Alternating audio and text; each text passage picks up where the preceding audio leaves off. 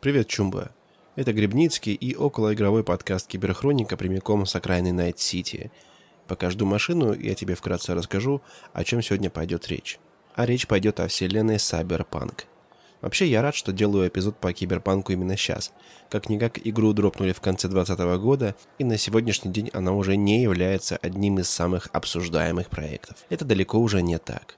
За это время Красная Птаха уже давно выпилила почти все баги, лорные вики заполнены инфой, и все контент-мейкеры уже давно хайпанули с лихвой.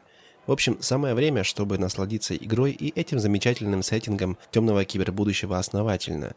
Вот я и надумал познакомиться со вселенной поподробнее, а заодно и поделиться полученной инфой с теми, кому это тоже будет интересно. Инфа выдернута из открытых общих источников, скомпилирована и из русскоязычных и англоязычных статей, я постарался собрать вообще все. О, а вот и мое такси. Вас приветствует сервис Delamain 2.0. Оставьте все проблемы за дверью нашего такси. Машина уже ожидает. А поможет мне во всем этом разобраться одна из отделившихся личностей Деламейна. Все-таки не зря я в том квесте не дал Делу их уничтожить.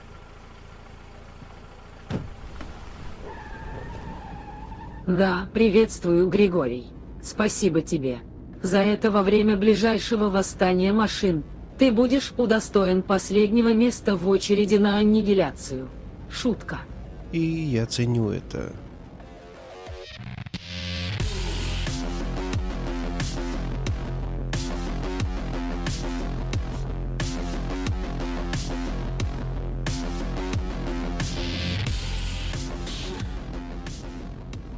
Итак, как оказалось, немногие знают, дорогие зумеры, что начало, знакомое нам вселенная киберпанка, берет в мире бумерства и лютых длинномануальных настолок. Сказал миллениал.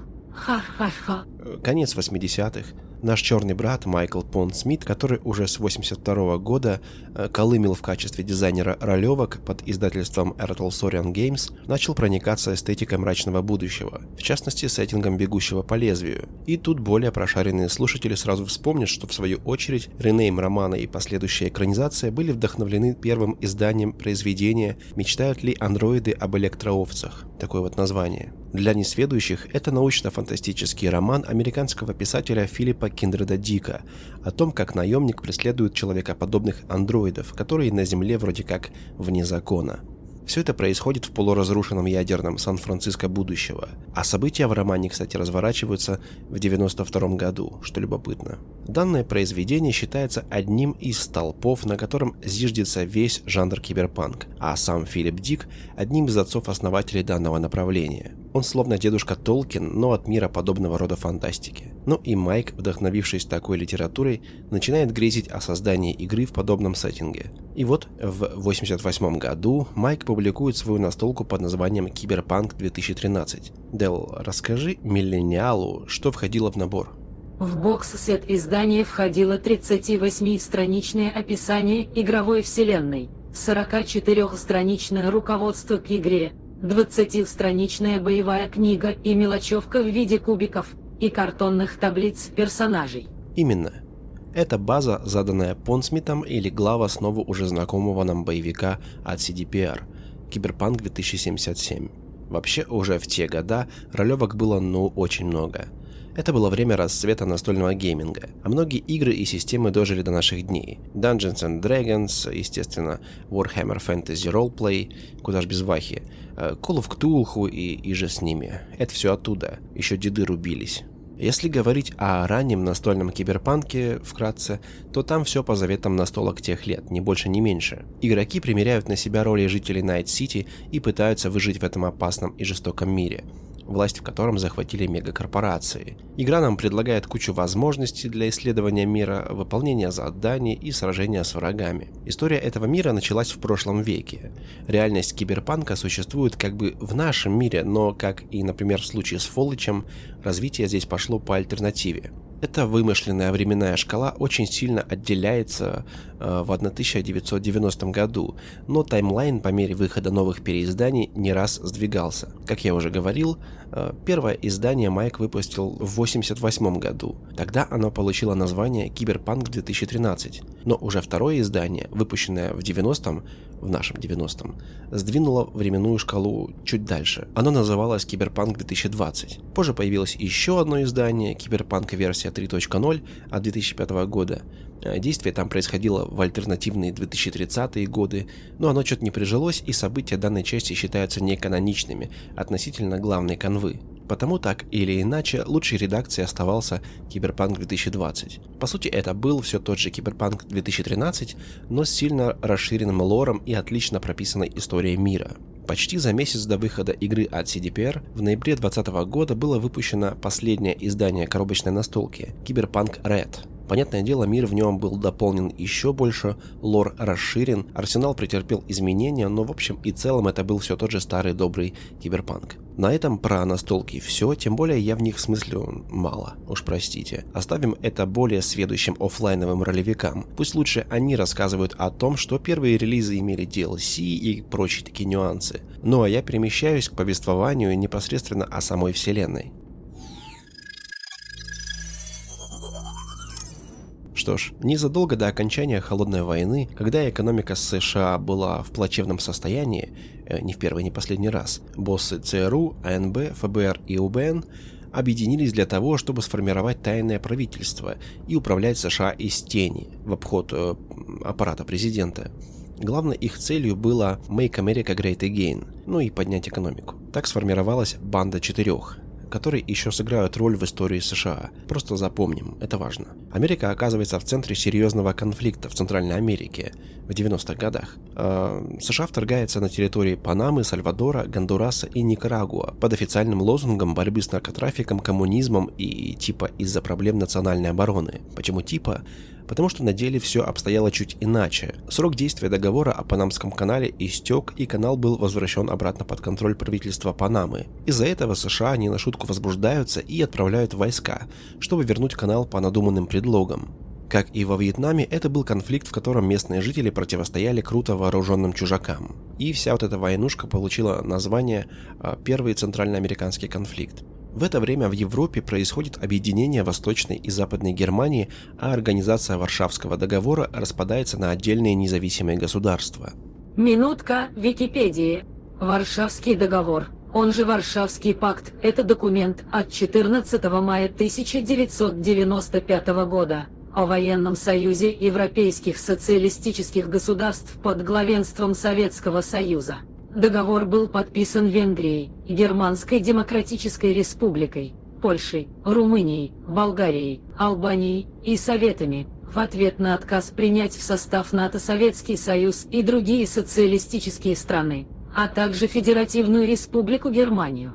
Короче, проще говоря, весь этот военный движ вызывает настоящий экономический коллапс. Но война, как мы все знаем, бывает и выгодным делом. И кто-то на этом даже наваривается. Как результат, европейский общий рынок и Япония становятся сверхдержавами. Помимо всего прочего, СССР здесь распадается, переживает определенный кратковременный кризис, но не теряет влияния на мировой арене и даже преобразуется в новую страну – Советскую Федерацию. Возможно, там процветает свой Atomic Heart.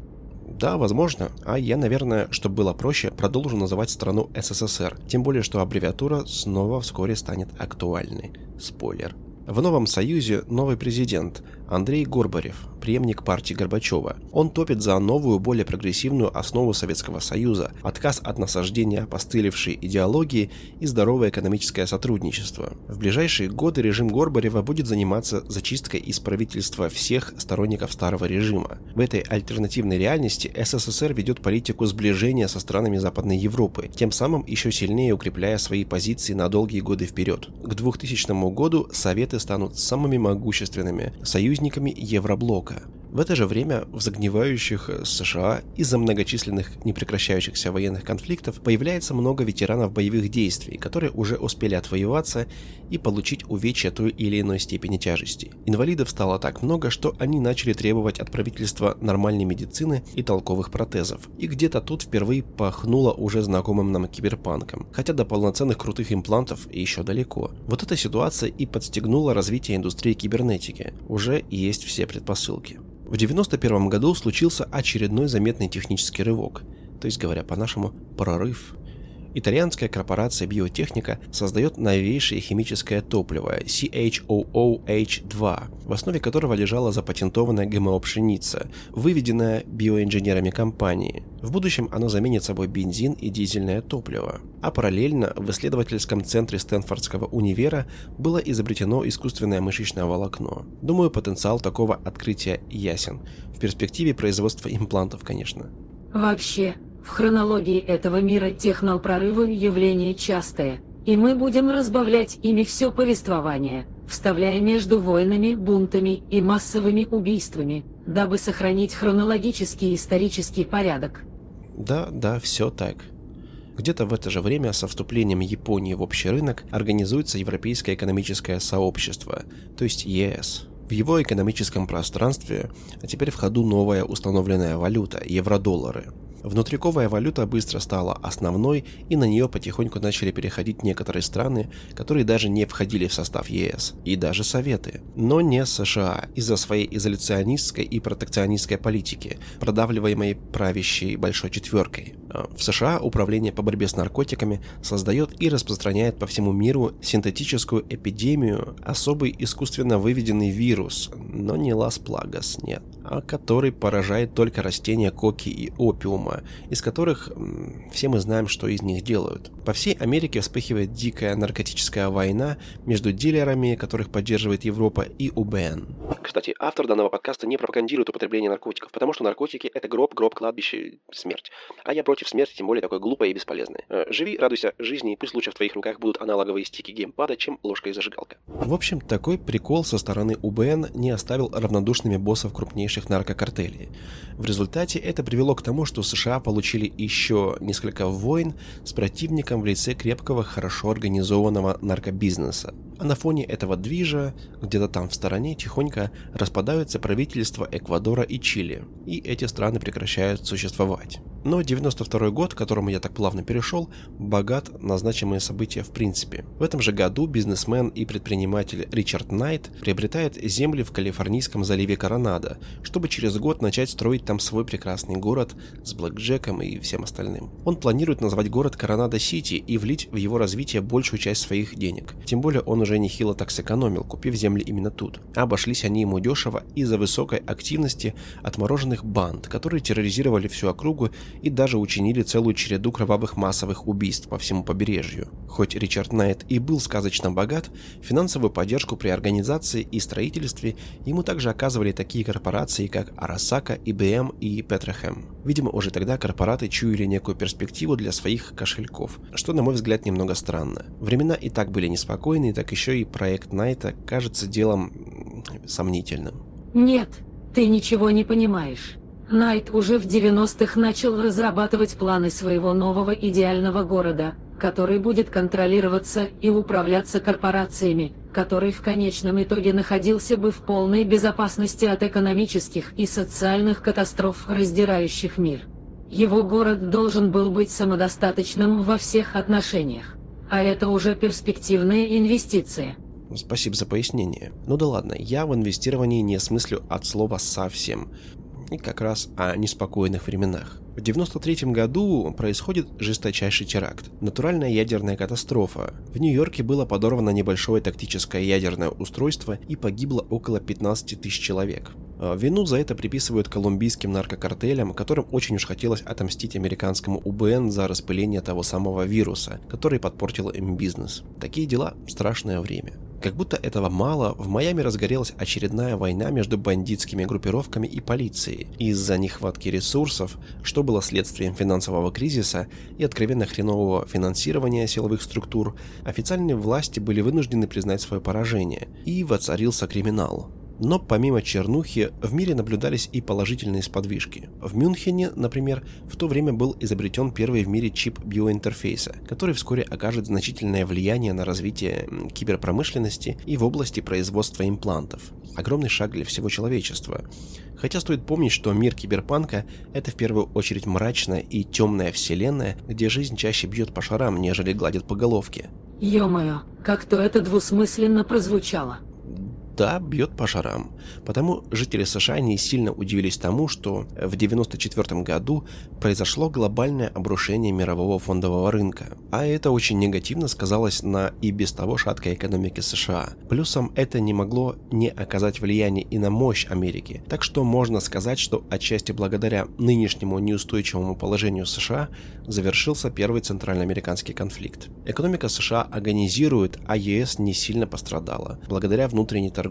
Вот настолько хорошо жить в Союзе. В Питтсбурге, что в штате Пенсильвания, произошел свой Чернобыль. Ядерная авария унесла жизни 257 человек и вызвала огромное количество раковых заболеваний, аж на долгие годы вперед. Такие нерадужные события вызывают в Европе волну иммиграции, а ЕС в панике закрывает границы, спуская с цепи военных, что приводит к стычкам и массовым жертвам. В это время Советская Федерация преобразуется в Союз Советских Суверенных Республик, военный и экономический союз стран бывшего СССР, напоминающий по своей сути ЕС. В 1995 году Европейское космическое агентство объединяется с Панафриканским альянсом для создания Килиманджаро Масдрайвера, ускорителя массы передовой электромагнитной катапульты, которая должна стать альтернативой привычному ракетному двигателю и помогла бы в освоении космоса. И в этом же году ЕС на всем континенте начинает реализацию проекта «Крепость Европа». На орбиту Земли были выведены специальные спутники-шпионы, была создана общая виртуальная картотека, которая содержала полную инфу практически о каждом чипованном человеке. Точно на каждого был создан ID-профиль. ID-карты были запрограммированы на отпечатки пальцев, на сканирование сетчатки глаза, следы ДНК, медицинские карты и так далее. Как вам такое, Илон Маск и Билл Гейтс? Период с 96 по 97 год легче не стало. В США безработица достигает рекордных показателей за всю историю – 50% от населения, а 25% жителей вообще становятся бездомными и в стране учиняются очередные бунты. Народ требует у правительства предоставления доступного жилья и социальных пособий. Руководство Америки теряет влияние, так как крушение фондового рынка тотальное, уже упомянутая безработица и бомжи фактически уничтожают федеральное правительство. В стране царит натуральный тотальная анархия и беспредел.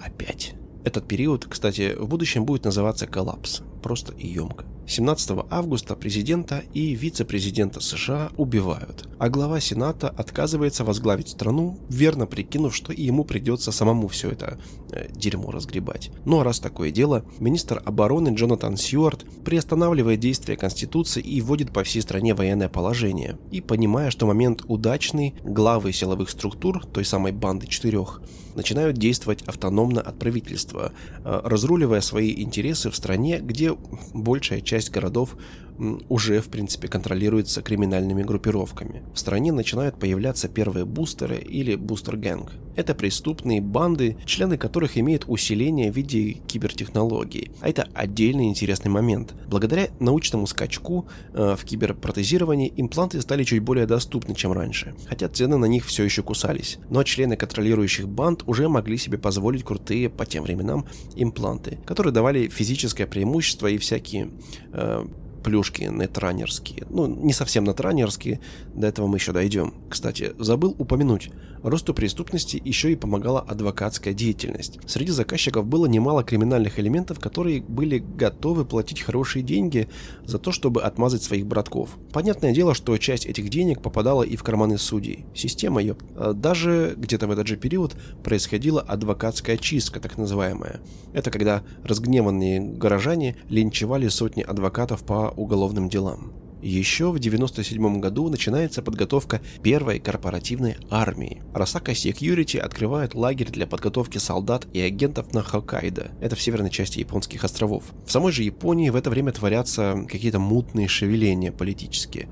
60% членов правительства вместе с премьером были арестованы по обвинениям в коррупции. Во власти начались серьезные реформы, что, конечно же, не могло не повлиять на стабильность в стране и на мировой арене, а корпорация Арасака в это время набирает политический вес. Тем временем на Ближнем Востоке разгораются нешуточные вооруженные конфликты, которые быстро перерастают в обоюдные ядерные любезности между странами-оппонентами. Такие страны, как Ливия, Объединенные Арабские Эмираты, Чад, Ирак и Иран – становятся непригодными к жизни совсем. По сути, теперь это радиоактивные пустоши. Логично, что при таком раскладе мировые поставки нефти сильно сократились, аж на целых 40%.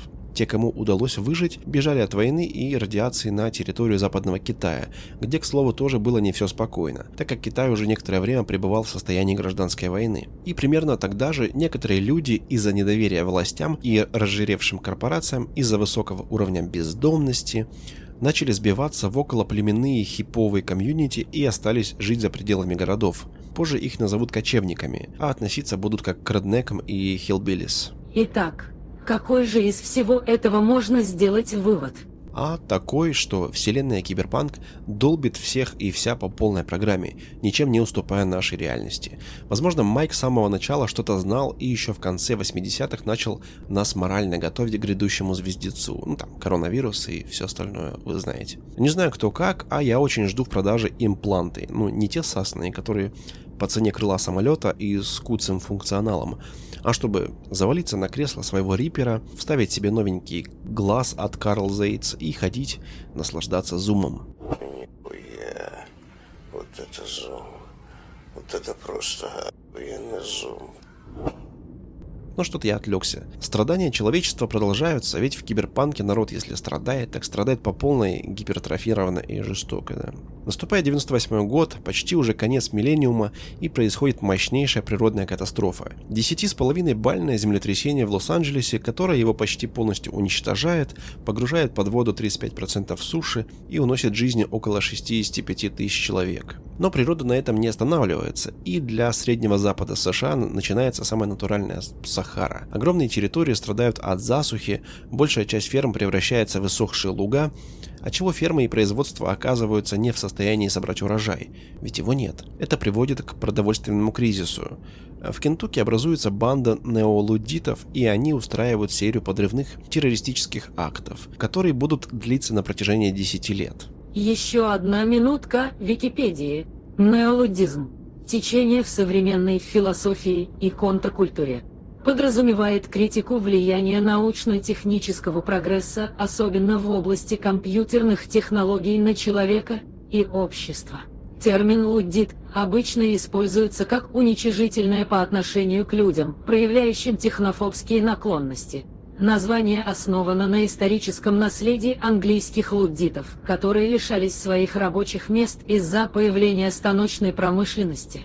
Благодарю. Тут же, кстати, погибает значимая фигура, ранее упомянутый Ричард Найт, отец-основатель Коронадо Сити. Земля пухом. Press F. За его убийством стоят криминальные синдикаты, которые недовольны тем, что, имея большое влияние при жизни, миллиардер всеми силами пытался предотвращать вливание преступных денег в строительство города. А им это было ой как невыгодно. И 20 сентября 1998 года, когда Найт наслаждался видом города со своего балкона, его застрелил неизвестный снайпер. После его кончины город переименовывают в честь создателя – Найт-Сити. Сразу же после этого, получив практически полную свободу, криминальные организации начинают финансировать финансировать развитие и застройку города. Найт-Сити быстро становится центром отмыва денег, заработанного преступными методами. Спустя год такой жизни в США принимается федеральный закон о вооружении. Правительство на законодательном уровне разрешает применять полуавтоматическое оружие для самообороны без лицензии. И эта реформа сразу же приводит к снижению преступности на 30%. Техас объявляет автономию и становится свободным штатом, в котором не действуют федеральные законы. В этом же 99 году начинается вооруженный движ в Азии. Южная Корея кидает какие-то мутные и надуманные претензии Северной, а мол, северяне нарушили их воздушное пространство, запустив самолет. Северная Корея сначала отнекивается, но все это неизбежно заканчивается Второй Корейской войной. Как и раньше, бок о бок с войной идет и научный прогресс, к счастью, не всегда связанный с разрушениями и убийствами. Пока в США снимают военное положение, на Луне строится первая жилая колония. Местные поселенцы построят здесь собственный ускоритель массы, который в будущем еще сыграет свою важную роль. Человечество на пороге нового века, и никто не знает, чего ждать от будущего. И совсем не удивительно, что склонные к истерии люди начали предвещать скорый конец света. По всей стране начинают появляться культы тысячелетия – предсказывающий апокалипсис 1 января 2000 года. Шумоголовые существуют даже в альтернативе, никуда от них не деться.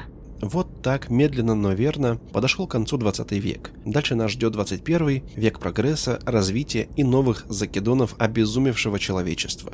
В 2000 году начинается строительство орбитальной туристической станции Crystal Palace, где планируется устроить и горную зону, лакшери-отели, парк развлечений и многое другое для увеселения. Появляется первая тусовка нефоров, банды позеров или позер-гэнг. Это такие группы молодых людей, которые прокачивают свой внешний вид, ну просто ёпта, на максималке, используя так называемые биоскульпторы. Они косплеят знаменитостей, вымышленных персов, э, президентов э, прошлого, знаменитых серийных убийц и так далее.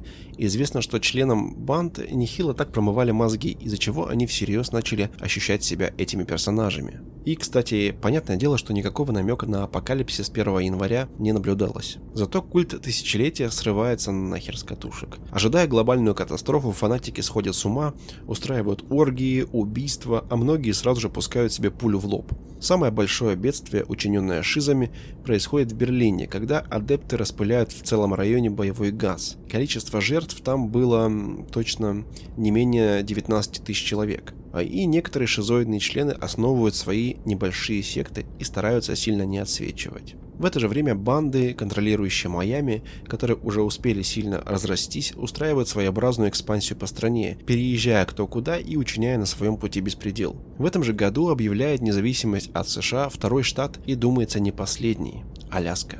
Европу и США поражает тяжелая болезнь, прозванная опустошающей или истощающей чумой, по слухам, ввезенная из Эмиратов.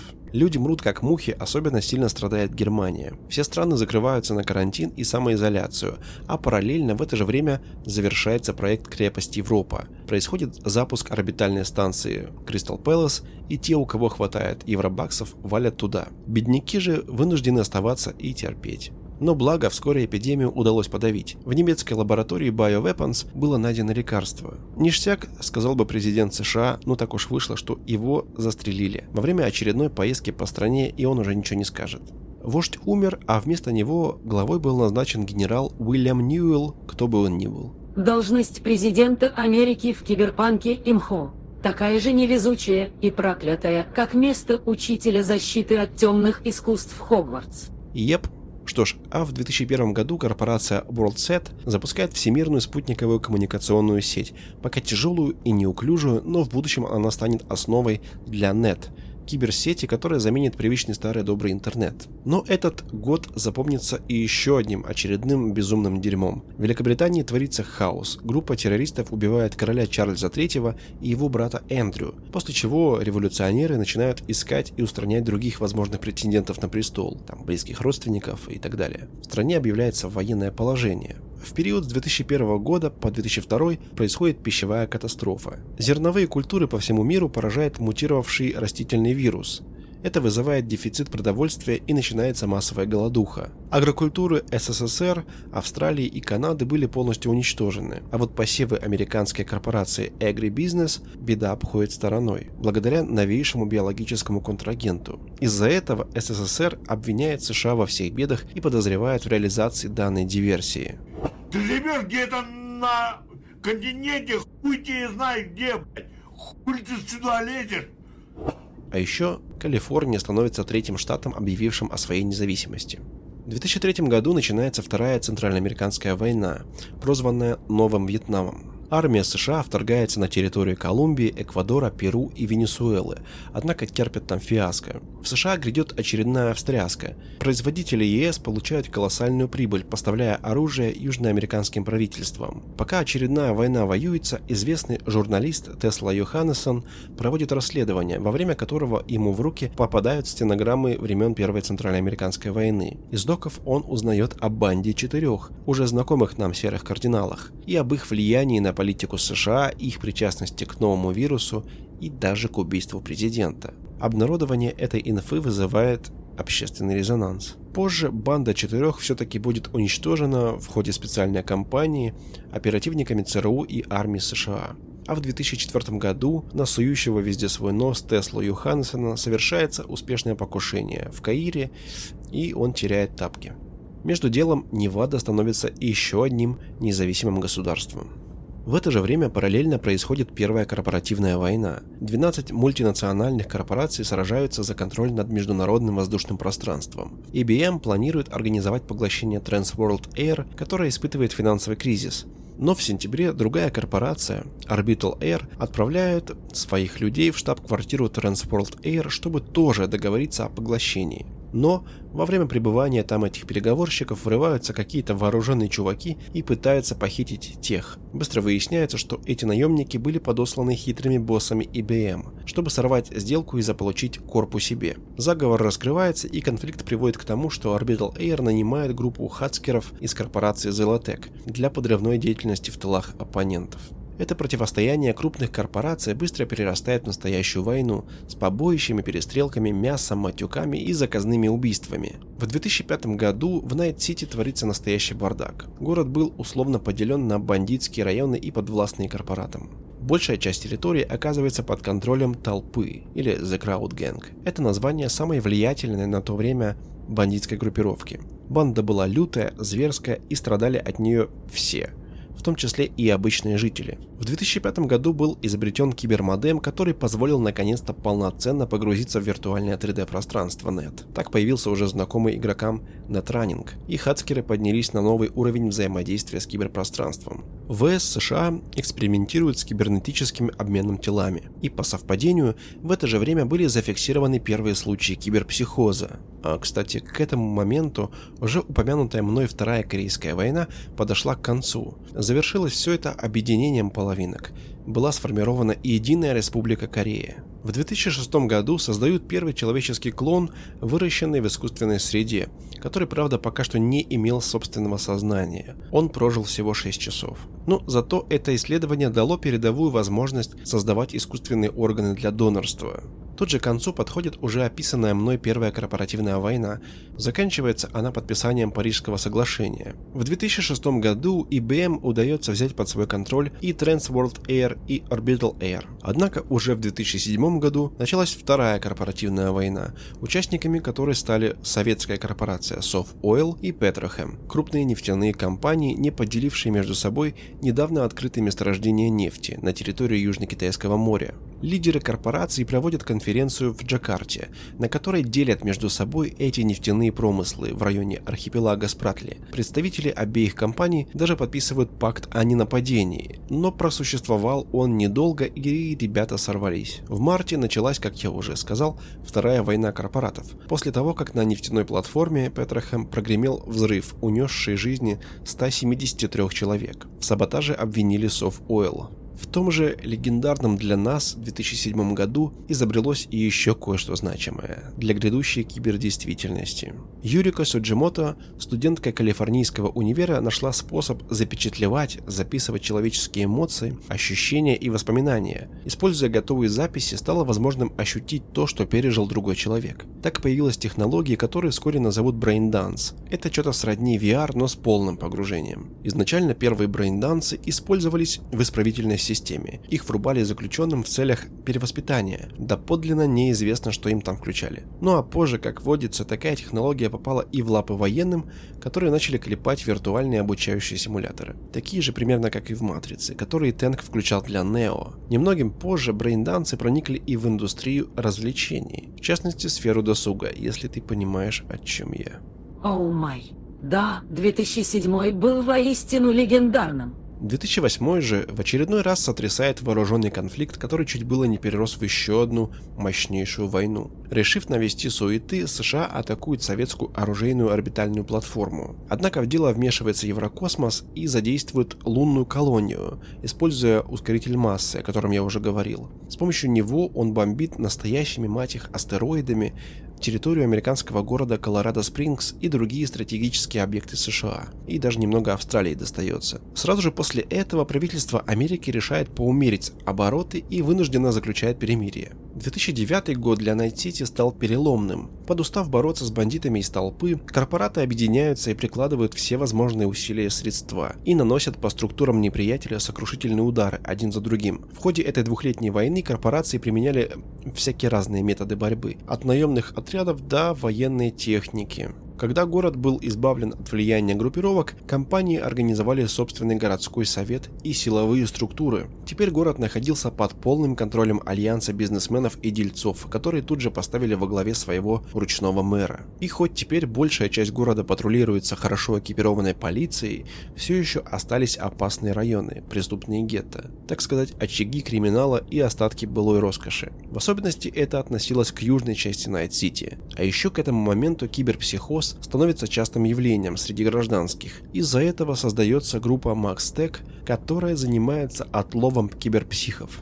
В 2012 году в Чикаго умирает более 1700 человек от биологической чумы, из-за чего огромная территория всего города становится заброшенной и закрытой для въезда. Кроме этого, в том же году произошли и другие относительно значимые, но не столь важные события, чтобы сильно на них заострять внимание. Например, совместными усилиями европейских и японских лабораторий были разработаны первые нанотеки, специальные микрокибер-биоимпланты, которые вводились в организм человека, они могли восстанавливать или улучшать его на клеточном уровне. А независимая Калифорния распалась на северную и южную и так далее.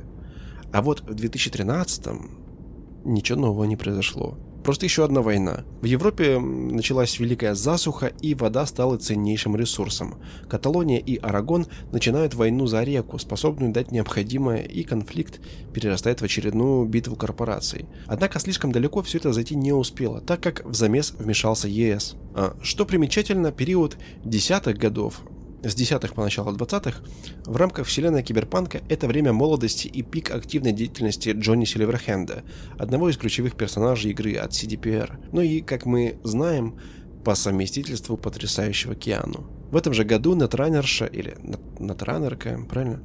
Альт Каннингем кодит свой знаменитый вирус Душегуб, а.к.а. Soul Killer, который может оцифровывать и стирать сознание человека, подключенного к нет. И все это имеет прямое отношение к сюжету V, Такие дела. Не порти людям кайф. Более подробно об этих локальных событиях вы можете узнать из непосредственно сюжета Киберпанк 2077.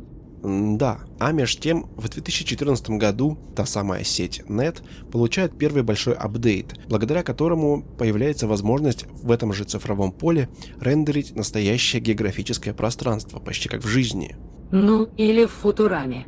То есть настоящая виртуальная реальность. Конечно, изучать баги и фичи этой системы сразу же хлынули на тренеры всех уровней скилла. И один из них, Рейч Бартмас, даже успел засадить в эту архитектуру вирус под названием Data Crash. А про Бартмаса расскажу чуть позже, это довольно любопытная персона и легенда Найт Сити. В этом же году еще один один из многих, город становится собственностью корпорации. Это Хьюстон. А мормонская Юта становится пятым и последним штатом, вышедшим из состава США и объявившим о независимости. Аминь.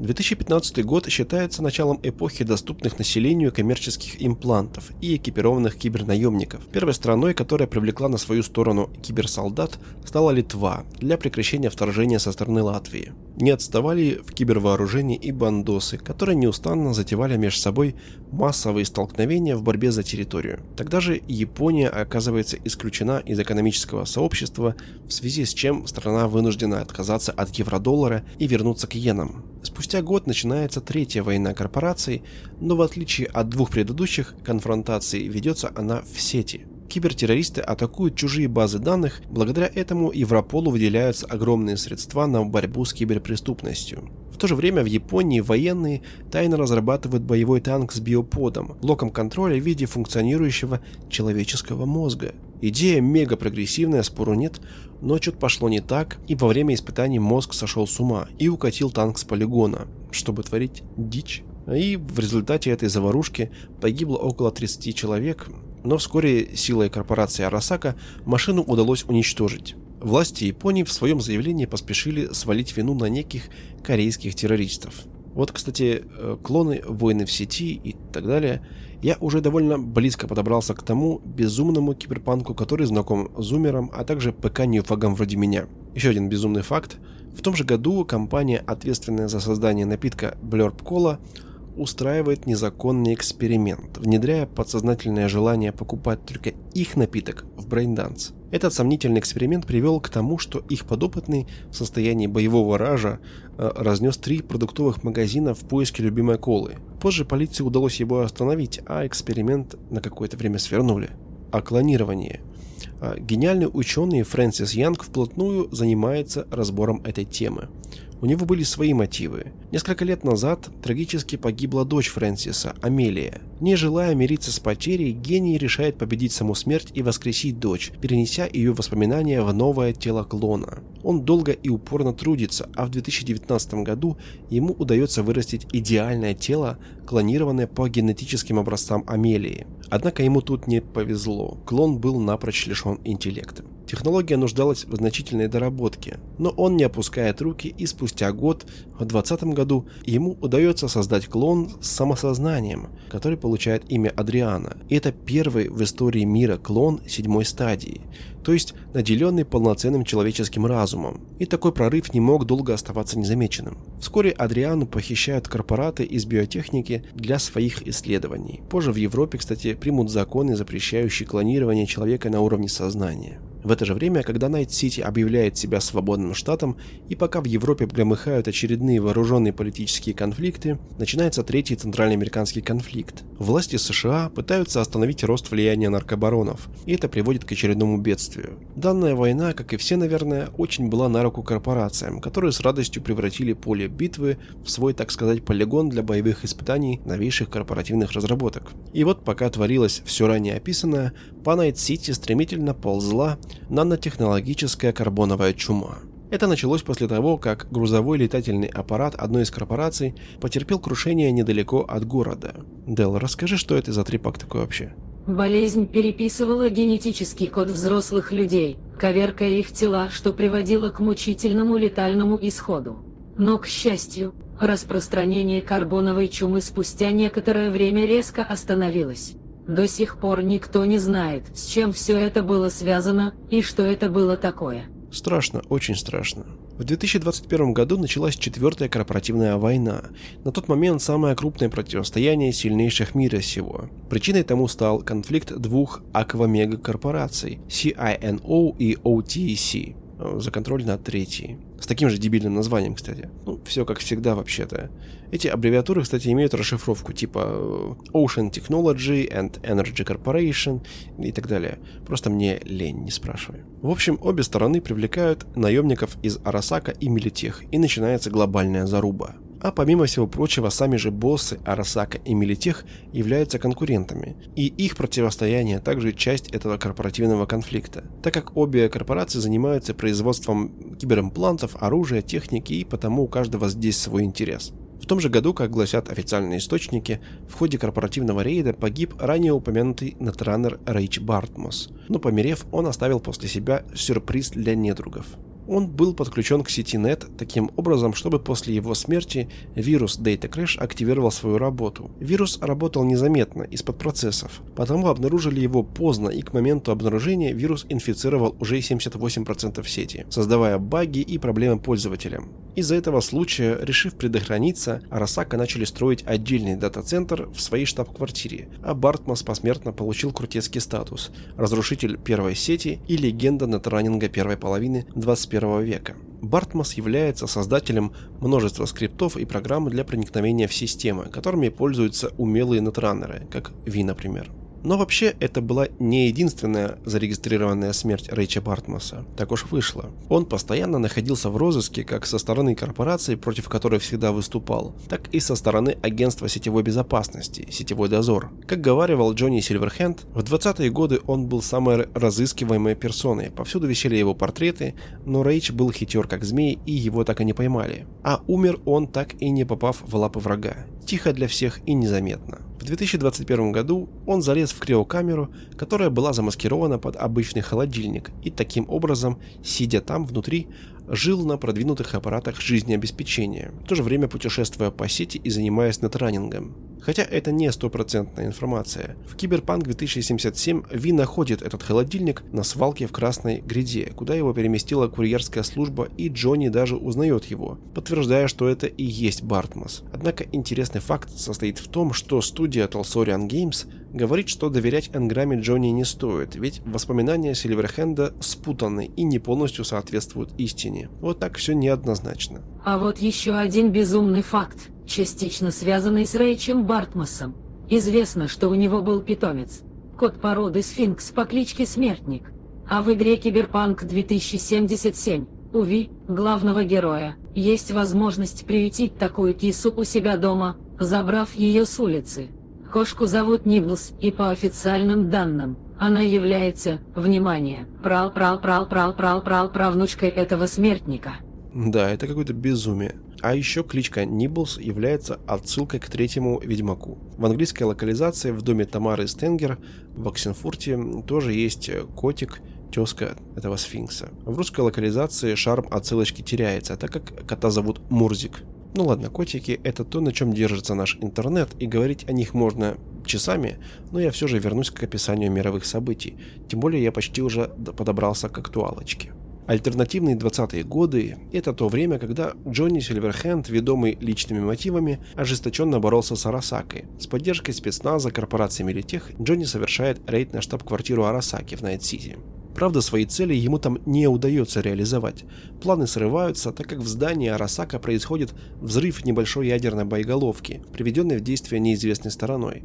В результате погибает полмиллиона человек, а четверть миллиона со временем умирает от последствий в виде лучевой болезни и раковых заболеваний. Также после произошедшего на два года небо над Найт-Сити багровеет. Центр города уничтожен, сеть повреждена, а часть носителей информации оказалась окончательно утеряна. Когда Четвертая корпоративная война была официально окончена, японское правительство ограничивает деятельность корпорации Арасака на 10 лет, запрещая ей вести бизнес за пределами Японии, а Миритеха оказывается под контролем у правительства США. В 2026 году в стране президент США Элизабет Кросс объявляет чрезвычайное положение, и на 4 ближайших года страна погружается в диктатуру. На границе Техаса и Мексики идут бои с кочевниками, а Net переживает очередное падение. Найт-Сити в это время официально признан потерянным, и на город тупо забивают, оставляя его вариться и догнивать в своем криминальном бульоне. С 2030 по 35 год в Найт-Сити идет полная реконструкция и повторное заселение. Строительством занимаются корпорации, нанятые кланы кочевников и жители города. Начинается восстановление сети, однако спустя некоторое время на восстановление старой Net забивают и направляют основные усилия на создание более новой версии современной сетевой инфраструктуры. В скором времени будут восстановлены дороги, в Найт-Сити будут отстраиваться первые гигантские небоскребы, образуется китайская компания Kang Tao, политики и президенты будут сменяться один за другим, естественным путем или с чьей-то помощью. В общем, Cyberpunk never changes. Долгое время где-то на этом месте события вселенной и завершались, пока не была анонсирована последняя игра от CDPR, настолка Red, о которой я говорил, и дополнительные материалы в виде артбука по вселенной, который называется The World of Cyberpunk 2077. Артбук, кстати, очень хорош. Сам я его, к сожалению, не имею в физическом виде, но я глянул в сети, и там мое почтение. Отличное издание в полноцветном твердом переплете, много содержательного текста, крутые иллюстрации, ну и дополнено все это какими-то скриншотами из игры. Э, ну, в целом, must have, если имеешь свой гик-уголок. Автор всего творения Марчин Батильда, книженция довольно толстая и увесистая. На самом деле, идя сегодня по хронологии, я пропустил очень много мелких событий, которые так или иначе все равно важны для Вселенной. В основном это все те же войны и локальные конфликты корпораций, политические моменты, революции и т.д. В целом я оставил лишь то, что сам посчитал в той или иной степени более-менее интересным и достаточным для того, чтобы уже хоть как-то сформировать образ этой Вселенной в голове у слушателя. Так или иначе, остается еще огромный информационный пласт, лора, который я оставляю для тебя, если тебе, конечно, интересно неспешное прохождение с изучением, как и мне. Ну да, конечно, Григорий. Ленивая ты сволочь. Ну, осади программа. Я долго работал над выпуском. Играл, конечно, но все-таки работал как-никак. Да и вообще, давай, наверное, прощаться. Скажи что-нибудь перед отключением. Любезно просим вас подписаться на подкаст, там, где вам это будет удобно. Вконтакте, Инстаграм, Телеграм и подкаст-площадки. Оценивайте всеми возможными способами, так как именно это может помочь подкасту вылезти из днища ру подкастинга и обрести какую-нибудь аудиторию. Все верно. Спасибо, что слушаешь, и до скорого. До свидания.